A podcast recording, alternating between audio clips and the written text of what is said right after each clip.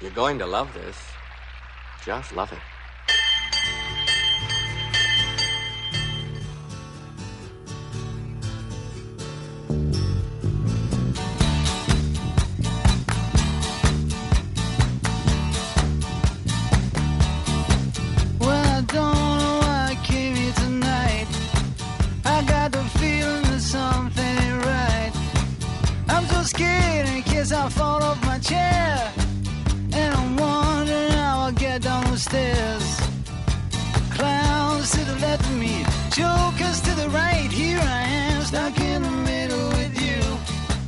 Happy to be stuck in the middle with you. happy to be stuck in the middle with you from Pacifica Radio's KPFK in Los Angeles.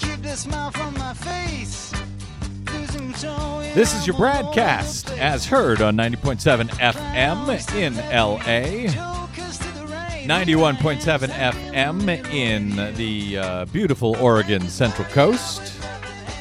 And of course, coast to coast and around the globe on kpfk.org, on the Stitcher app, on the TuneIn app, on the iTunes, where you can download us anytime. And you can give us a good review there to help other people find the BradCast.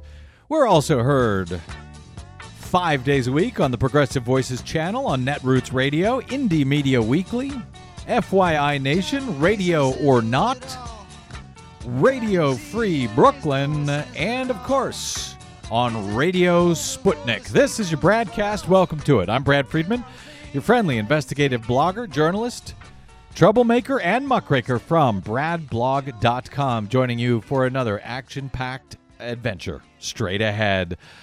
Uh, but we will be talking uh, straight ahead with. Um, with uh, Joseph Siegelman, the son of former Governor Don Siegelman, the imprisoned former Governor Don Siegelman, Democratic governor of Alabama, who uh, who sits in prison serving out his six and a half year sentence for unbelievably questionable bribery charges, and that's to put it lightly. Uh, as we noted on the program yesterday, uh, Siegelman's appeal to the 11th Circuit Court to a three-judge panel, at least on the 11th Circuit uh, Court of Appeals, has now been rejected. He had uh, appealed for a new trial and or reduced sentencing. Given the fact that uh, some of the uh, years of sentencing he was given were based on uh, charges he was not found guilty of by the jury. and yet, this uh, federal judge, Mark Fuller, who has his own problems, and folks who have listened to the BradCast for a while are familiar with some of those problems. I will be getting into those a little bit later in the program to remind you, if you're not familiar with those problems, of the judge in the case that sent Don Siegelman to jail. Uh, he, uh, Mark Fuller, had uh, increased Don Siegelman's sentence based on uh, charges for which he was not even found guilty. Anyway, we will talk about all of that. We will talk about the case. We will talk about uh, the outrageous denial of uh, Governor Siegelman's appeal this week uh, with his son, Joseph Siegelman, who is now an attorney, by the way. So he'll be able to answer some questions about that case. Uh, that is ahead. But something that we have been talking about for many years at, at uh, on this program, certainly, but at bradblog.com, uh, kind of reared its ugly head once again in one of the most unusual places. Uh, going to talk about that in a moment, and uh, and oh yeah, if we have time, I've been trying to get to this all week. Uh, viewer mail, as they say, actually listener mail, uh, some email and some comments that we've received via email. You can email us anytime at bradcast at bradblog.com. That's our uh, email address if you'd like to uh, complain or praise the show in any fashion. Always good to hear from you. And if I have time, I will read uh, some of those notes. Uh, you can also contact me via the Twitters. I am the Brad Blog there, and over on Facebook, I am also the Brad Blog. You should follow along. Uh, otherwise, you're just missing out. What are you people thinking? Okay. Uh, anyway, I wanted to get uh, to this. Uh, so yes, something we've been talking about for a long time, and it rears its head this week with the disclosure of some documents from the most unlikely place. Well, I'll go ahead and, and tease it here Bin Laden's bookshelf.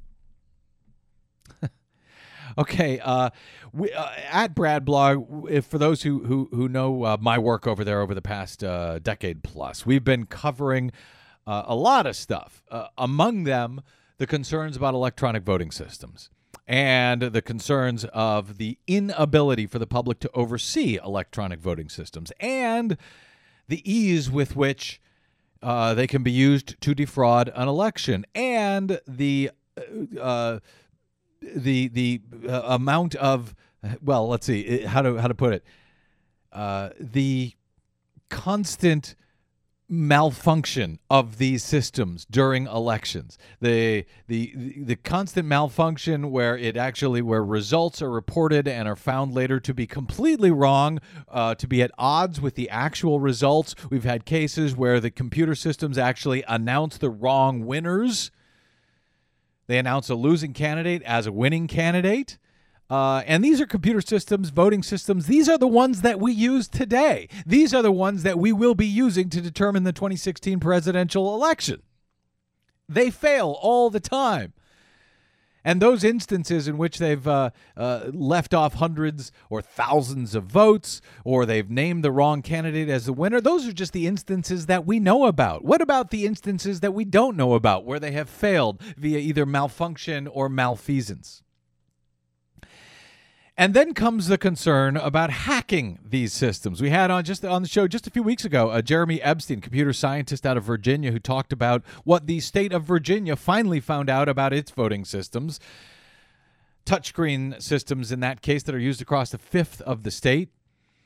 Uh, called the WinVote, the AVC WinVote system, and they found what we've been warning about, what, we, what we've been talking about, those very specific systems.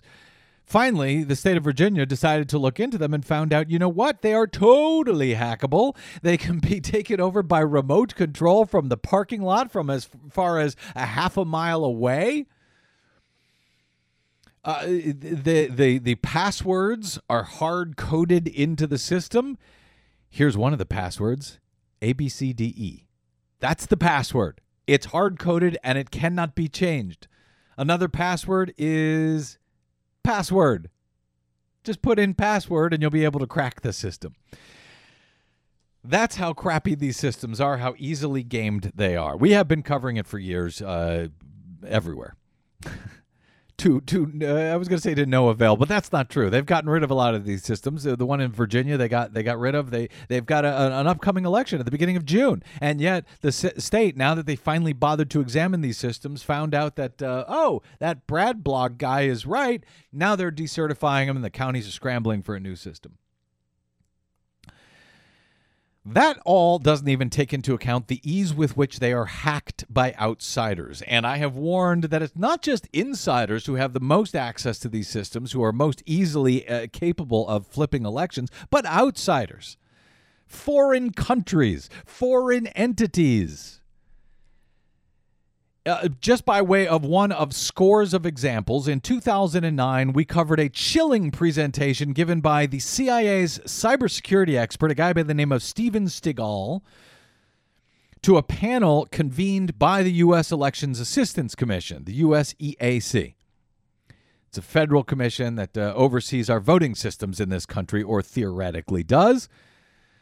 Uh, during a field hearing in Orlando, Florida, at the time, Stigall warned that uh, he said, "quote You heard the old adage, follow the money. I follow the vote, and wherever the vote becomes an electron and touches a computer, that's an opportunity for a malicious actor potentially to make bad things happen."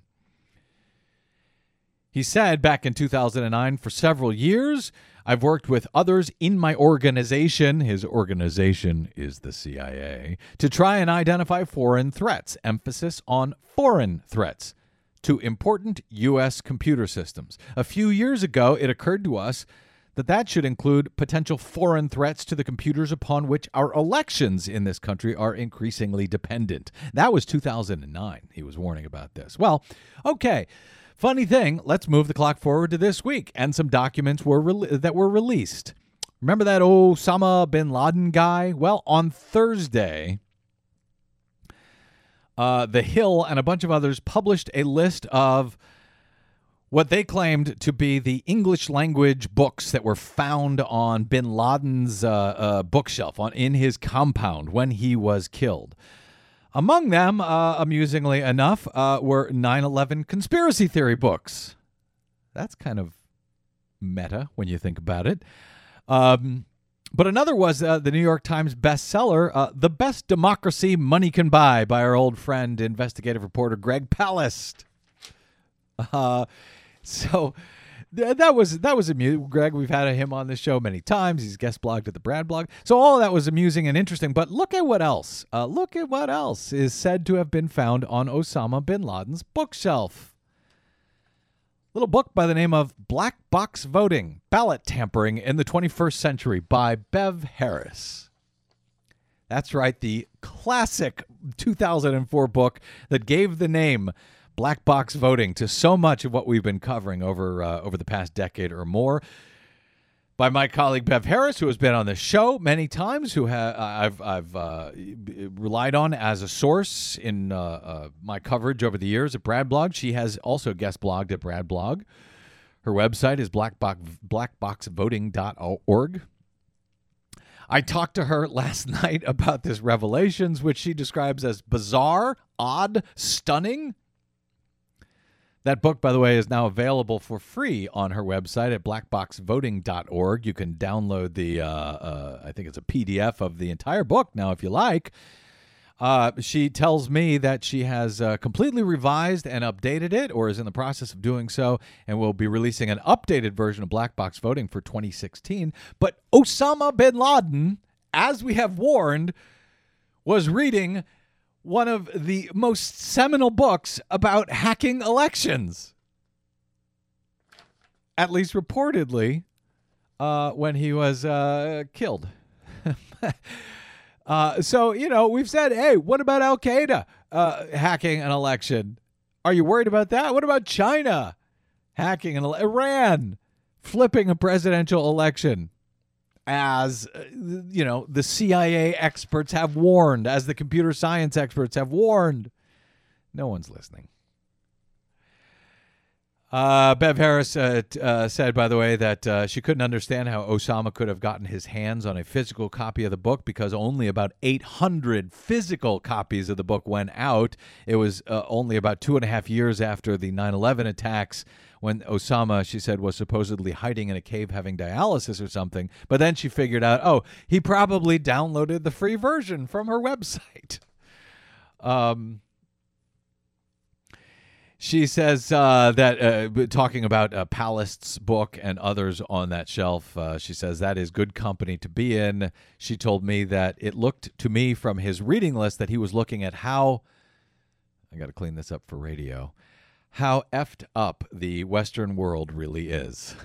Maybe so. Uh, but keep in mind those warnings from the CIA.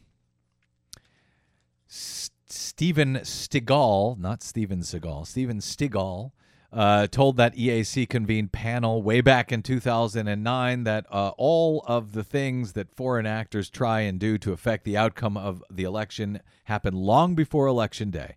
He said, I've referred to a lot of hackers in this presentation. I'm not really concerned about the 18 year old wannabes. I'm concerned about the 28 or the 38 year old folks who have been doing this for a long time and who may be under contract for some other organization. In other words, he said, an organized, structured effort to throw an election.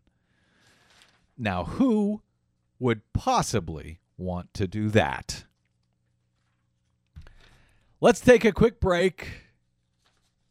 You can think about my warnings over the break. You can think about my warnings. You can do nothing about them, just like everyone else in this country. And then we will come back with the story of Don Siegelman. Speaking of warnings, uh, the imprisoned Don Siegelman and his son will join us, Joseph Siegelman, to talk about the latest in this case and the uh, denial by the 11th Circuit Court in uh, Governor Don Siegelman's appeal down in Alabama. That and more, all straight ahead on the BradCast. I'm Brad Friedman. Stay tuned.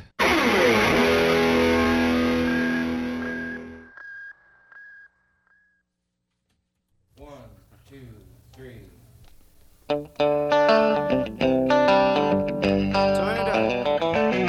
Yeah, join it up.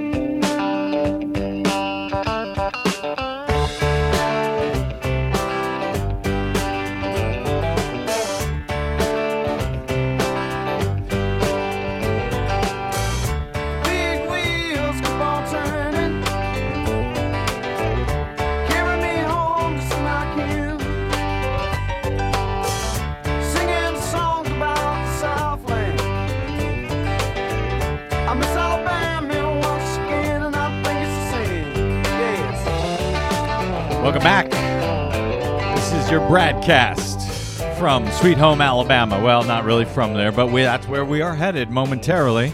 Brad Friedman from bradblog.com with you, okay?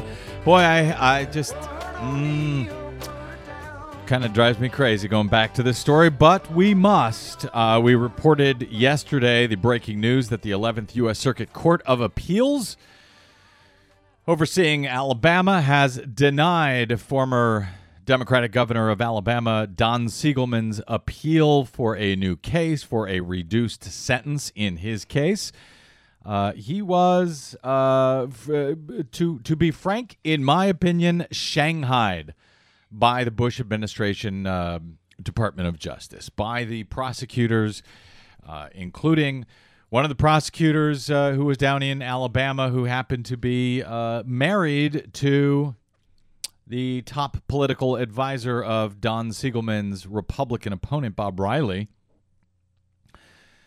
That prosecutor uh, supposedly recused herself from the case, but there are questions about that recusal and how much she was actually recused from the prosecution. In the meantime, Siegelman was ultimately found found guilty uh, of uh, bribery charges related to uh, money that uh, he, not even he, I was going to say that he received or his campaign. It's not even his, him or his campaign. It was actually a fund that was set up to push for a a new state lottery in Alabama that would uh, uh, fund underprivileged kids to go to school. And uh, a, uh, a businessman by the name of Richard Scrushy apparently gave uh, uh, about half a million dollars to that lottery campaign. And as prosecu- prosecutors tell the story, it was in exchange for a seat on a state hospital board. Uh, a state hospital board that uh, the governor uh, says that uh, Richard Scrushy never even wanted to be on. He had been appointed he had been appointed to that board by four previous governors, uh, and and uh, Don Siegelman told me in 2012 before he went to jail for something that 113 bipartisan former state's attorney general has said was never a crime in the past. He did not receive any personal enrichment uh, from this donation, and as he told, as Don Siegelman told me in 2012, before he was sent off to the federal prison for six and a half years, uh, Scrushy never even wanted to be on this board. Do you contend to this day that uh, what you did, do you believe that what you did was not a crime, that this transaction that took place was not no, a crime? It, it, I offered a CEO of a Fortune 500 company a a place on a part-time, non-paying board on which he had served through three previous governors. I was the fourth governor to appoint this guy to the same board. Uh, there was no agreement. He didn't even want to serve on the board. He asked me, Governor, do I have to? And I said, I, and you know the, he was tired of being on the board. He had just resigned from the board. I recruited him to be on the board. This man served five years in prison for something he did not do.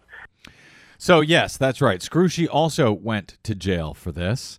All of this made even more absurd in the uh, post Citizens United period, where, uh, you know, these billionaires and millionaires can give millions and billions to uh, to candidates, to their super PACs, and so forth. We talked a little bit about this on the show yesterday.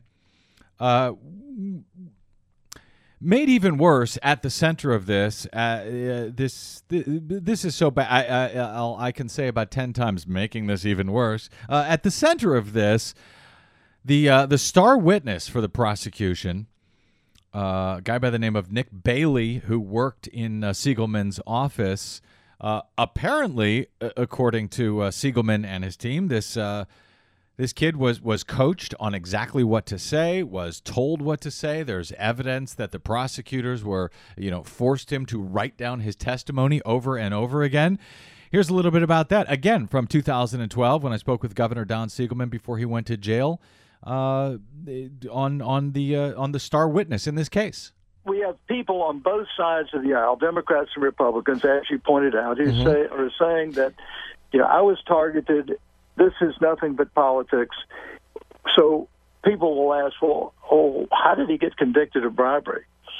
Well, I was convicted of bribery because of the sworn test, the testimony of of one person who was a felon whom the prosecutors went to and, and said, if you will tell us what we want to know so we can convict this guy, Siegelman, we will recommend no time in prison for you. The guy was facing 40 to 100 years in jail. They offered him a deal he couldn't refuse. He testified. Uh, but And he was the one, that- Go- Governor. If I if, if I can just break in, he was the uh, the fella who was actually coached. We have evidence that he was coached by the prosecutors as to how to Yeah. give his testimony. That there are notes written, as I understand it, by the prosecutor in this guy's uh, in- in this guy's notebook, explaining to him the things that he should say during the trial. Correct. Exactly. As explained in an expose by 60 Minutes Mm-hmm. on February 24th, 2008. So yeah, 60 Minutes has told this story. Uh, none of it has done any good. Siegelman is still serving time in prison. He has been there for years. And contrast that, contrast uh, the Department of Justice's uh, beginning under the Bush administration. Actually, almost all of this was under the Bush administration. Their their treatment of Governor Siegelman, an incredibly popular Southern governor. There was talk that he might run for president, which is something the Republican Party did not need. A popular Southern governor running for president, and he was very popular in Alabama. He's the only man to have served in every single statewide post governor, lieutenant governor, treasurer, secretary of state, and so forth. That was the last thing they needed uh, was somebody like uh, Siegelman emerging from the South, from a deep red state like Alabama, where he was incredibly popular until this campaign moved against him. This campaign that was uh, seemingly headed up by Karl Rove, who spent many years as a, uh, a political consultant in Alabama. And of course, at the time, Karl Rove worked with uh, that guy, uh, uh, Bob Riley, and his political uh, uh, campaign chief, who was married to the U.S. Prosecutor, who was appointed by George W. Bush at Karl Rove's urging. You all remember what he did in the U.S. Uh, attorney scandal, where they were willing to fire Republican appointed U.S. attorneys for not being Republican enough. At the time in Alabama, uh, that uh, all of this was going on, uh, the head of the Alabama Republican Party was a guy by the name of Mark Fuller. Mark Fuller was eventually appointed as a federal judge by George W. Bush in 2002. 2001, 2002. He had a lifetime, he still has, Mark Fuller has a lifetime appointment to the federal bench. Mark Fuller, at the time that, uh, well, Mark Fuller has a long-standing grudge against Don Siegelman, the governor, the governor who came in and actually took a look at what Mark Fuller was doing when he was a state, uh, pro- when Mark Fuller was a state prosecutor. He has a long-standing grudge. Nonetheless, Mark Fuller, Judge Mark Fuller, as the federal judge down there, was able to oversee the Mark, uh, the uh, the Don Siegelman trial, and in fact sentenced him to six and a half years in federal prison. And in fact, the day that he sentenced him, to the shock of everyone's uh, in the courtroom, he ordered the former governor shackled, handcuffed, and dragged off to jail in front of everyone, in front of his family, in front of everyone else. Uh, unlike what happens in most cases, if you look at Bob McDonnell, for example, governor in, uh, in in Virginia, who was charged with way more, way more stuff than Don Siegelman was ever charged with, and found guilty of that stuff. He was only given two years in prison, and he's not even in prison yet. He's been given all the time he wants to have his appeals and so forth before he has to go to prison. Don Siegelman was not that lucky. He was sent off to jail. Now, eventually, after was it six or nine months in prison, uh, he was allowed to be released to deal with his appeal. Uh, but then he was uh, the uh, that appeal was denied, and he was eventually sent back to prison, which is where Don Siegelman is now.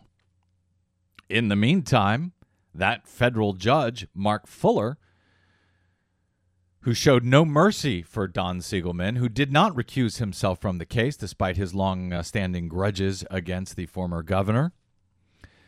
That judge, Mark Fuller, was arrested last year, last summer in August, after his wife called 911 saying that she was being beaten by the judge. The Brad blog has obtained uh, the actual 911 call from the ju- uh, from uh, from the Atlanta police in Georgia. They were at the Ritz Carlton Hotel in Atlanta.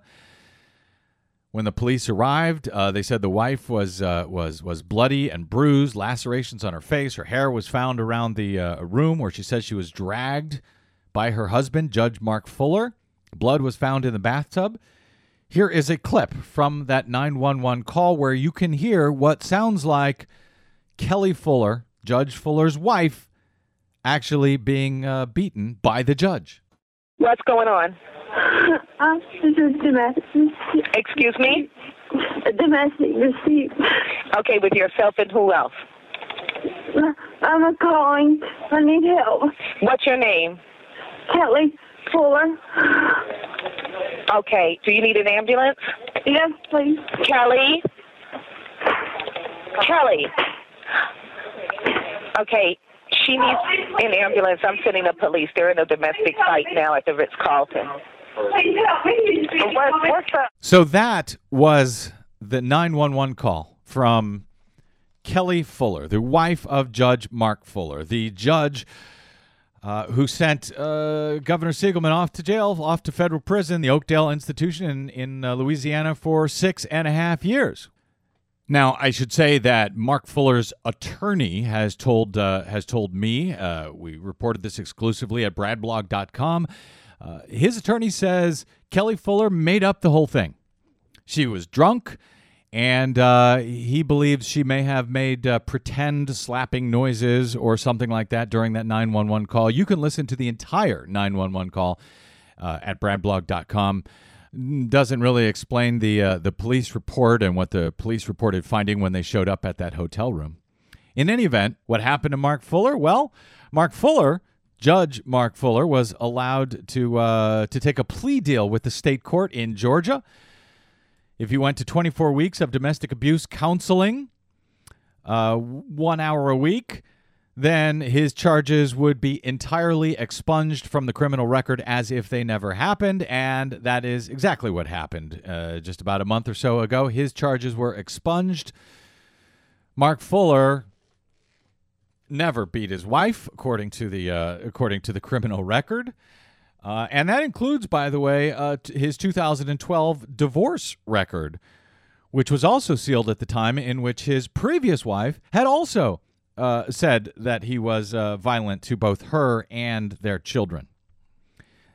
He will, Mark Fuller, will continue to serve out his uh, lifetime appointment to the federal bench, $200,000 a year, unless he's impeached by Congress. And we've talked a little bit about that and the possibility for impeachment there. There are uh, congressmen, both Republican and Democratic, looking at calling, definitely calling on him to resign and uh, asking for his uh, for impeachment proceedings to begin in the U.S. House, and they very well may. The U.S. House Judiciary Committee has already asked for a budget. Uh, to hold impeachment hearings. It's rare, but it may be done in this case. We will be staying on that part of this story as well. But back to Don Siegelman, because that was the judge who sentenced Don Siegelman. Don Siegelman has been trying to get a new trial based on really all of the above, and particularly the initial U.S. attorney uh, who, who claimed to have recused herself from the case, but who knows, may have been working on the case uh, according to certain evidence that has been uh, unearthed. Nonetheless, the 11th Circuit Court, the same one that is looking at what Mark Fuller did, uh, took a look at what uh, Siegelman's appeal was. And that appeal, as I said, was turned down this week by the 11th Circuit Court of Appeal to talk about all of the above and wherever else uh, w- w- to untangle this mess. The son of Alabama's very questionably convicted former governor Don Siegelman joins us now. Joseph Siegelman, who himself graduated from the University of Alabama Law School back in 2013. He has been actively involved in the case for several years now, and he joins us to hopefully make sense of all of this. Joseph Siegelman, sir, welcome back to the BradCast. Thank you for having me, Brad. I will I will do my best to help make sense of it, though I'm not sure if I've made sense of it myself. So uh, we'll just we'll see what I can do. All right. Well, uh, let's start then uh, with with something as uh, hopefully as simple as possible. What what what was it that your father was seeking in this appeal that was turned down yesterday, uh, or not yesterday, a day or two ago now by the uh, by the Eleventh Circuit Court? What was his hope, and what what was the evidence he presented to the court in that regard? So there were there were two main issues on appeal. Uh, the first issue related to the non recusal of the U.S. attorney whose office prosecuted this case. I, I know you've touched on it before. Mm-hmm.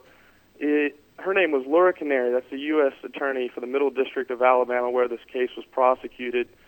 Her husband was running the campaign of my dad's opponent as her office brought these charges against my dad. Mm-hmm before the prosecution was actually brought, she self proclaimed to have recused herself from the case. And basically, just what that means is that there's a, a Chinese wall, so to speak, uh, in between her and the prosecution team. There can't be any communication, any, uh, any exchange of trial strategy. We learned after my dad was convicted that she actually did play a role in the prosecution. In fact, uh, that matter is undisputed. We know that she violated her recusal. The only question was to what extent and whether my dad was prejudiced by her continued involvement. How, how and we argued that.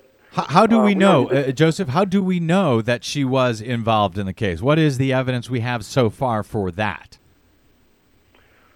Well, she did a number of things. Uh, first off, she was briefed on a daily basis by a subordinate as to everything that was going on in the case. Mm-hmm. She did try to advance trial strategy to the, the prosecution team, those actually trying the case.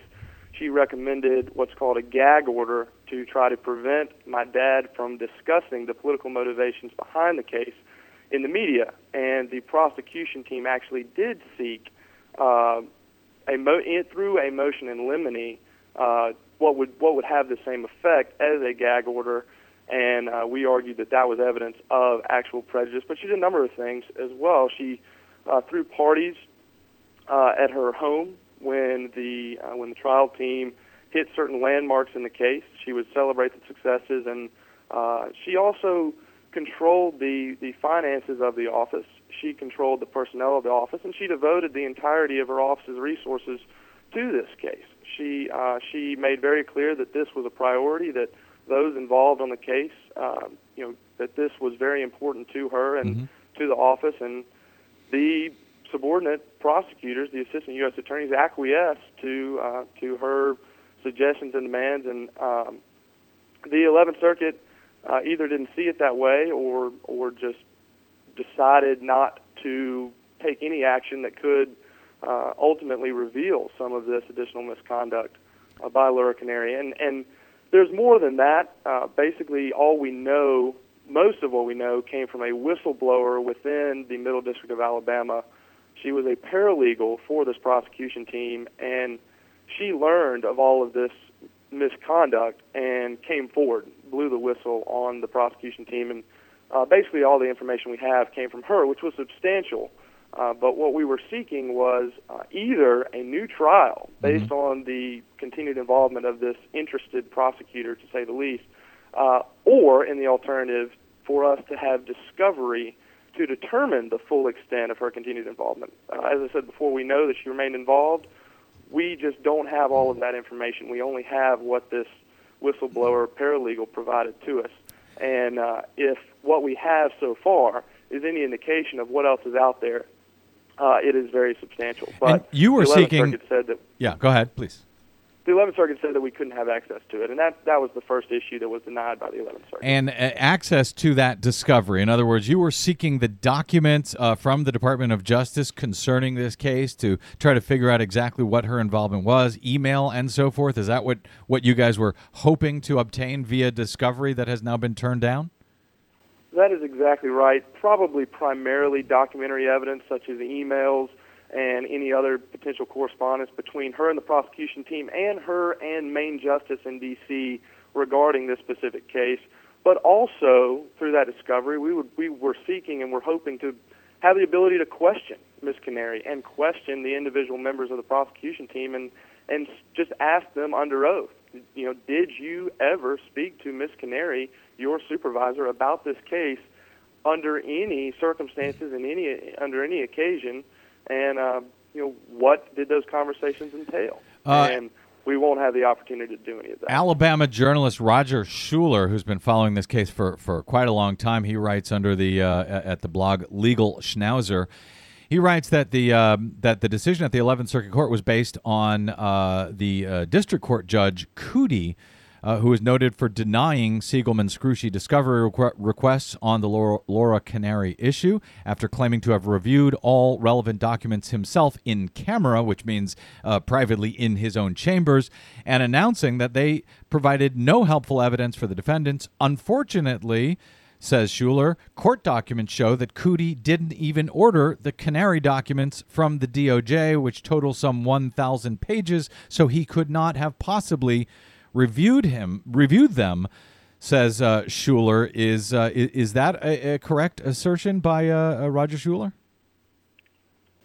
To my knowledge, yes, and he, he makes a very important point, and this was a point we made in uh, in the, our briefs to the 11th Circuit. Uh, Judge Coody wanted documents, requested documents, and ordered the, the retrieval of documents related to the government's key witness and the potential coaching of that witness, which is something that 60 Minutes uh, discussed at length in, in their expose on the case, and has been um, been sort of uh, revealed already. Uh, but he did, but Judge Coody did not get, did not order or request documents related to Canary's continued involvement. Uh, there may have been some documents that happened to relate to that in in what he reviewed, but uh, yes, he didn't. He did not get those documents because he didn't ask for them. That, that was not the subject of that inquiry, uh, and the documents were re- reviewed in camera by him. And Uh, yet, there's never been discovery of those documents. and yet, the 11th Circuit Court uh, denied your. Uh, well, your, your attempt to be able to do that discovery. Uh, you you said, and I know our time is short here, uh, Joseph Siegelman. Uh, you said there was a, uh, a second element to your to your father's appeal that was, was turned down, and I had cut you off as we got uh, sidetracked on the the U.S. prosecutor Leura Canary issue. What what is that second issue you were seeking? You're you're absolutely fine, Brad. And, and one thing about this case is the issues are, are seemingly innumerable. There there are a ton of them. Uh, only two were appealed uh, because we wanted to narrow the focus to these two issues. The first was the Leura Canary issue, the continued involvement of, a, of an interested prosecutor, and the other issue was sentencing. Uh, Judge Fuller, who you've discussed already, uh, more than tripled my dad's sentence based on conduct for which he was acquitted. So the jury exonerated my dad on more than 90% of the charges brought against him. The charge that, that stuck is the one that, that you referenced already, where a, an Alabama businessman contributed to the Al, to the Alabama lottery campaign, which would have sent underprivileged children to college tuition free.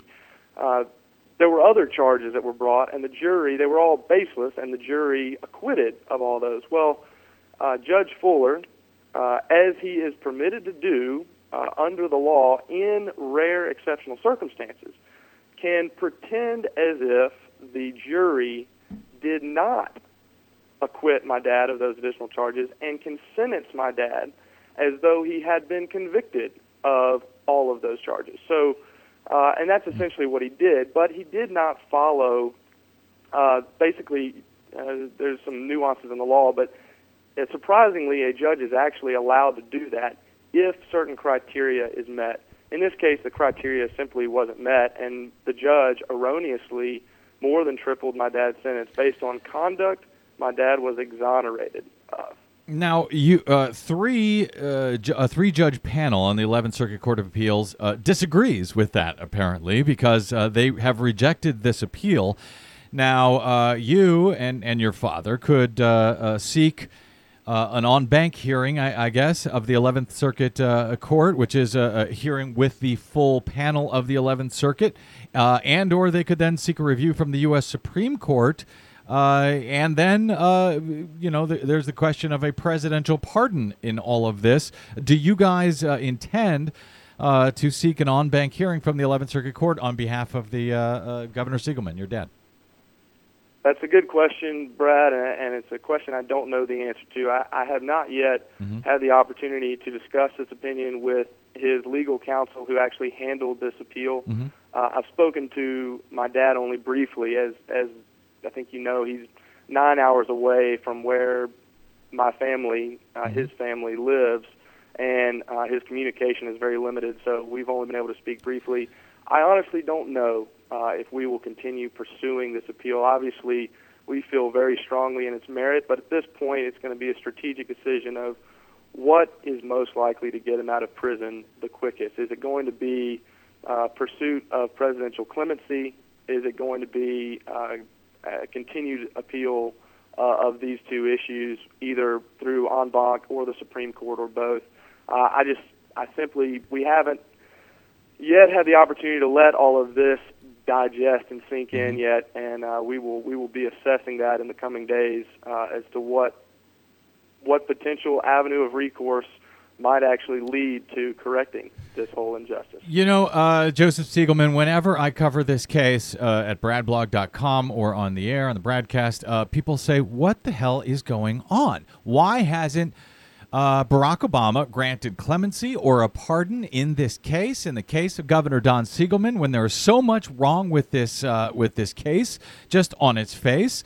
Uh, do you have any indication? from the president, from the White House, from the Department of the people who look at pardons and clemency. Do you have any indication where they are, why they have not taken action at this time, uh, or is this a case of you have not yet asked them for action because you're trying to exhaust all of your uh, le- uh, legal appeals first? Brad, that's that's a loaded question, and I, I don't I don't know. Uh, I don't know the president's position on this case. I would be very surprised if he didn't already know about it. Uh, one of the, the parts of this that's been so incredibly frustrating is this case was built off of the Bush administration, Karl Rove and his Department of Justice. We have been so disappointed in the fact that we have a Democratic president and a new Department of Justice, uh, new new attorneys general, uh, who haven't yet, at least, uh, ordered a review of this case. And uh, one of the other most frustrating aspects of it is this is a case where reasonable people cannot disagree.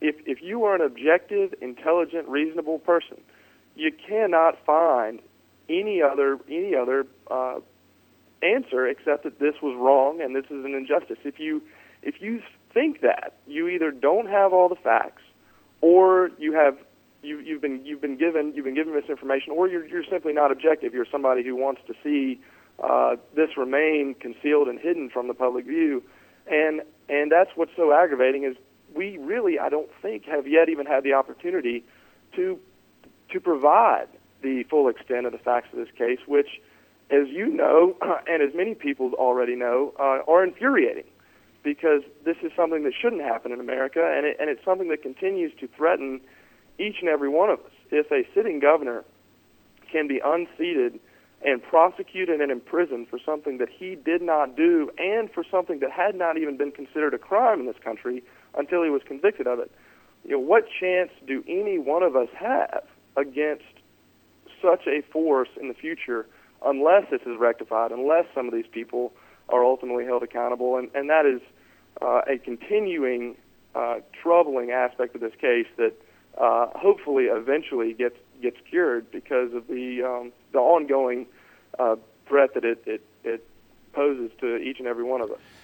I promise to let you go in uh, one more minute here, Joseph. Uh, what what can folks do to uh, well, not just educate themselves on this case, but uh, help out your work and your dad's uh, efforts while he's in prison? Uh, is is the best place to send them uh, free-dawn.org, uh, or is there petitions they should sign? What, what would you recommend folks do now to to help you out here? That, that's exactly right. The best thing for people to do, for your listeners to do, is to, to go to free-dawn.org. There is a petition that my sister Dana set up. Uh, please sign the petition.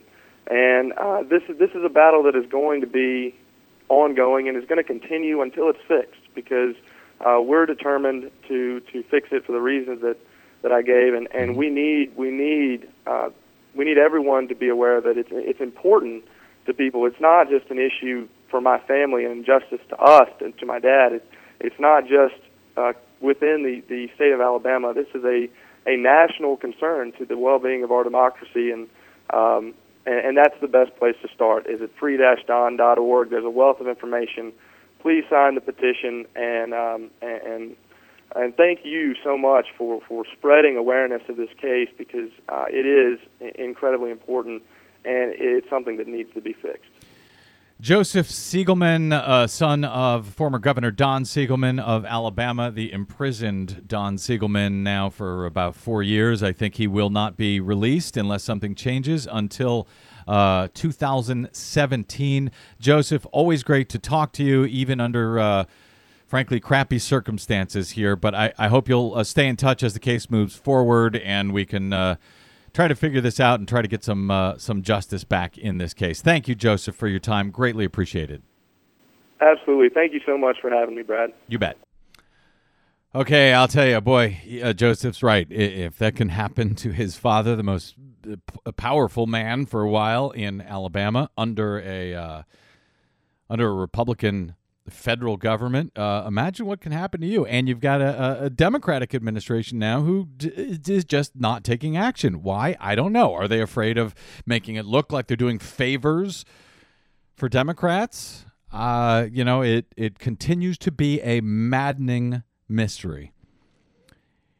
And uh, it drives me crazy to have to cover it, as I said, but it's got to be covered because ain't nobody else well, ain't uh, nobody in the mainstream media in any event covering it.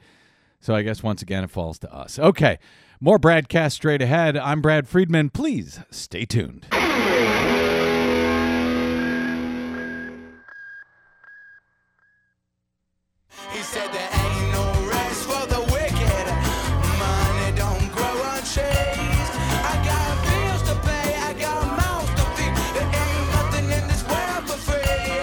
No, nothing in this world for free.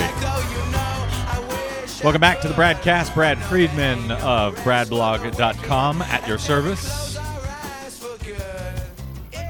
Over the uh, over the break here, uh, some breaking news in. We were talking a few days ago on this very broadcast about some new election laws.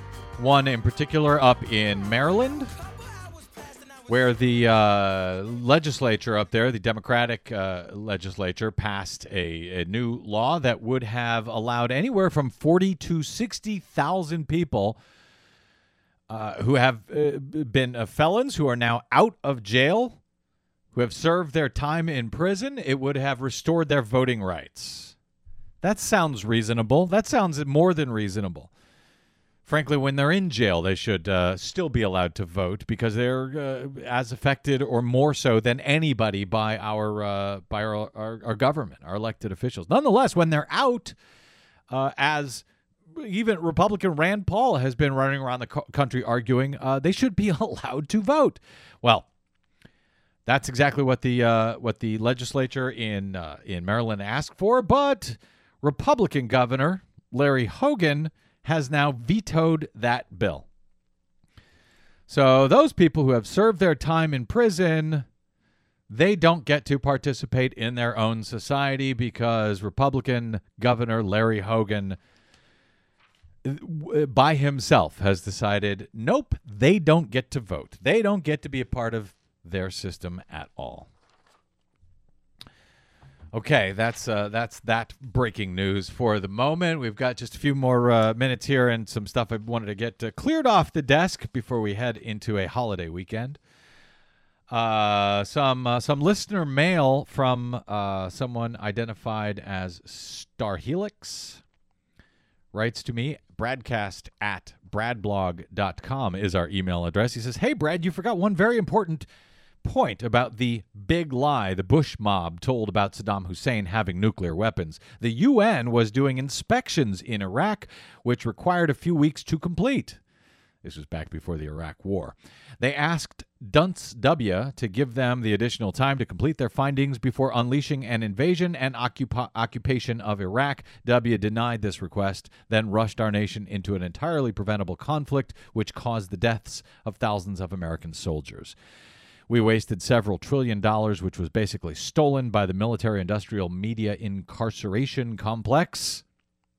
Further, W went to war over the vigorous objections of millions around the world who marched in protest against this evil folly. In short, the Bush mob are a bunch of war criminals and they should be brought up on charges of treason. Well, I agree with uh, pretty much all of that. And actually, uh, didn't forget that point at all. We had mentioned it, I think, on the day before, the show the day before. It's hard. There's a lot of Bush lies that we had to cover uh, as the Jeb Bush era has begun, and as they have tried to rewrite uh, so much of what happened uh, in, in the Iraq conflict, the Iraq scam, for which we are still paying dearly in both blood and treasure, unfortunately. So, uh, Thank you for that uh, note, Franklin. But we did cover it, but it can't be covered enough, apparently, because the mainstream media just doesn't like to cover it, which is how they've gotten away with this uh, with this lie for so long. And one of the reasons we talked about it was because it still matters, since there is still no accountability for these war criminals and for their criminal acts, including the act of torture which why it, was seemingly so easy when we talked about a few days ago for this man to be charged uh, for waterboarding his five-year-old up in Michigan. And as I read the article, uh, there was uh, well two points about it. Uh, this wasn't the only uh, case in which this happened. This uh, one article this week referred back to another case, a pediatrician who got time in jail for waterboarding. I guess if if you're a, a, regular person and you waterboard someone, you go to jail for it. But if you're a top official in our government, that's just fine. But the man uh, charged this week in uh, in this story, the the NBC uh, covered it, and and their report they referred to a tortuous interrogation technique, and I had trouble I, had trouble even pronouncing that word. I thought it should have been torturous, but I thought they must have had this uh, printed incorrectly because it was tortuous. Uh, so I couldn't say it. But I but I said, oh, you know, hey, at least they mentioned torture. Well, you know what? Um, because I compared it to the other uh, to 2014 article about the the pediatrician who's in jail who's appealing his uh, time in jail for waterboarding his stepdaughter. They didn't even mention the word torture. They did this whole article about waterboarding. They, there was no word about torture. They said uh, that it is uh, waterboarding is typically associated with the interrogation of terrorism suspects. Didn't use the word torture. Anyway, in this newer article, at least they sort of used it, but I couldn't pronounce it.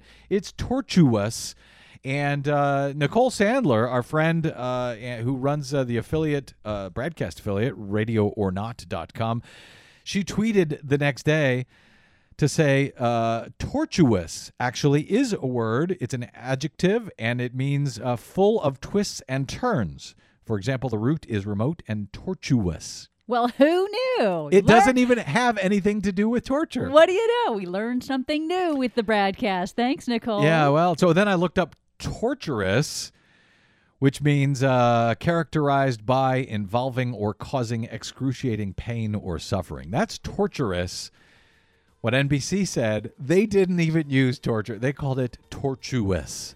That's how out of touch the mainstream media seems to be with even the concept of torture. Just amazing. Uh, thank you, Nicole. And by the way, you should listen to her excellent show over at radioornot.com.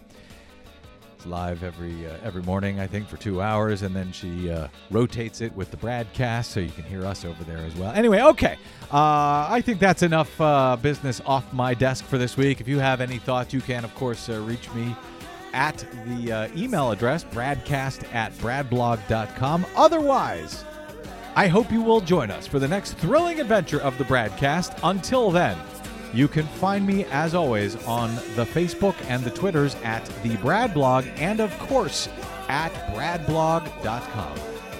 My thanks to Desi Doyen, our producer, to Cynthia Cohn, our booking goddess, and to Joseph Siegelman, my guest today. We'll see you soon. I'm Brad Friedman. Good luck, world.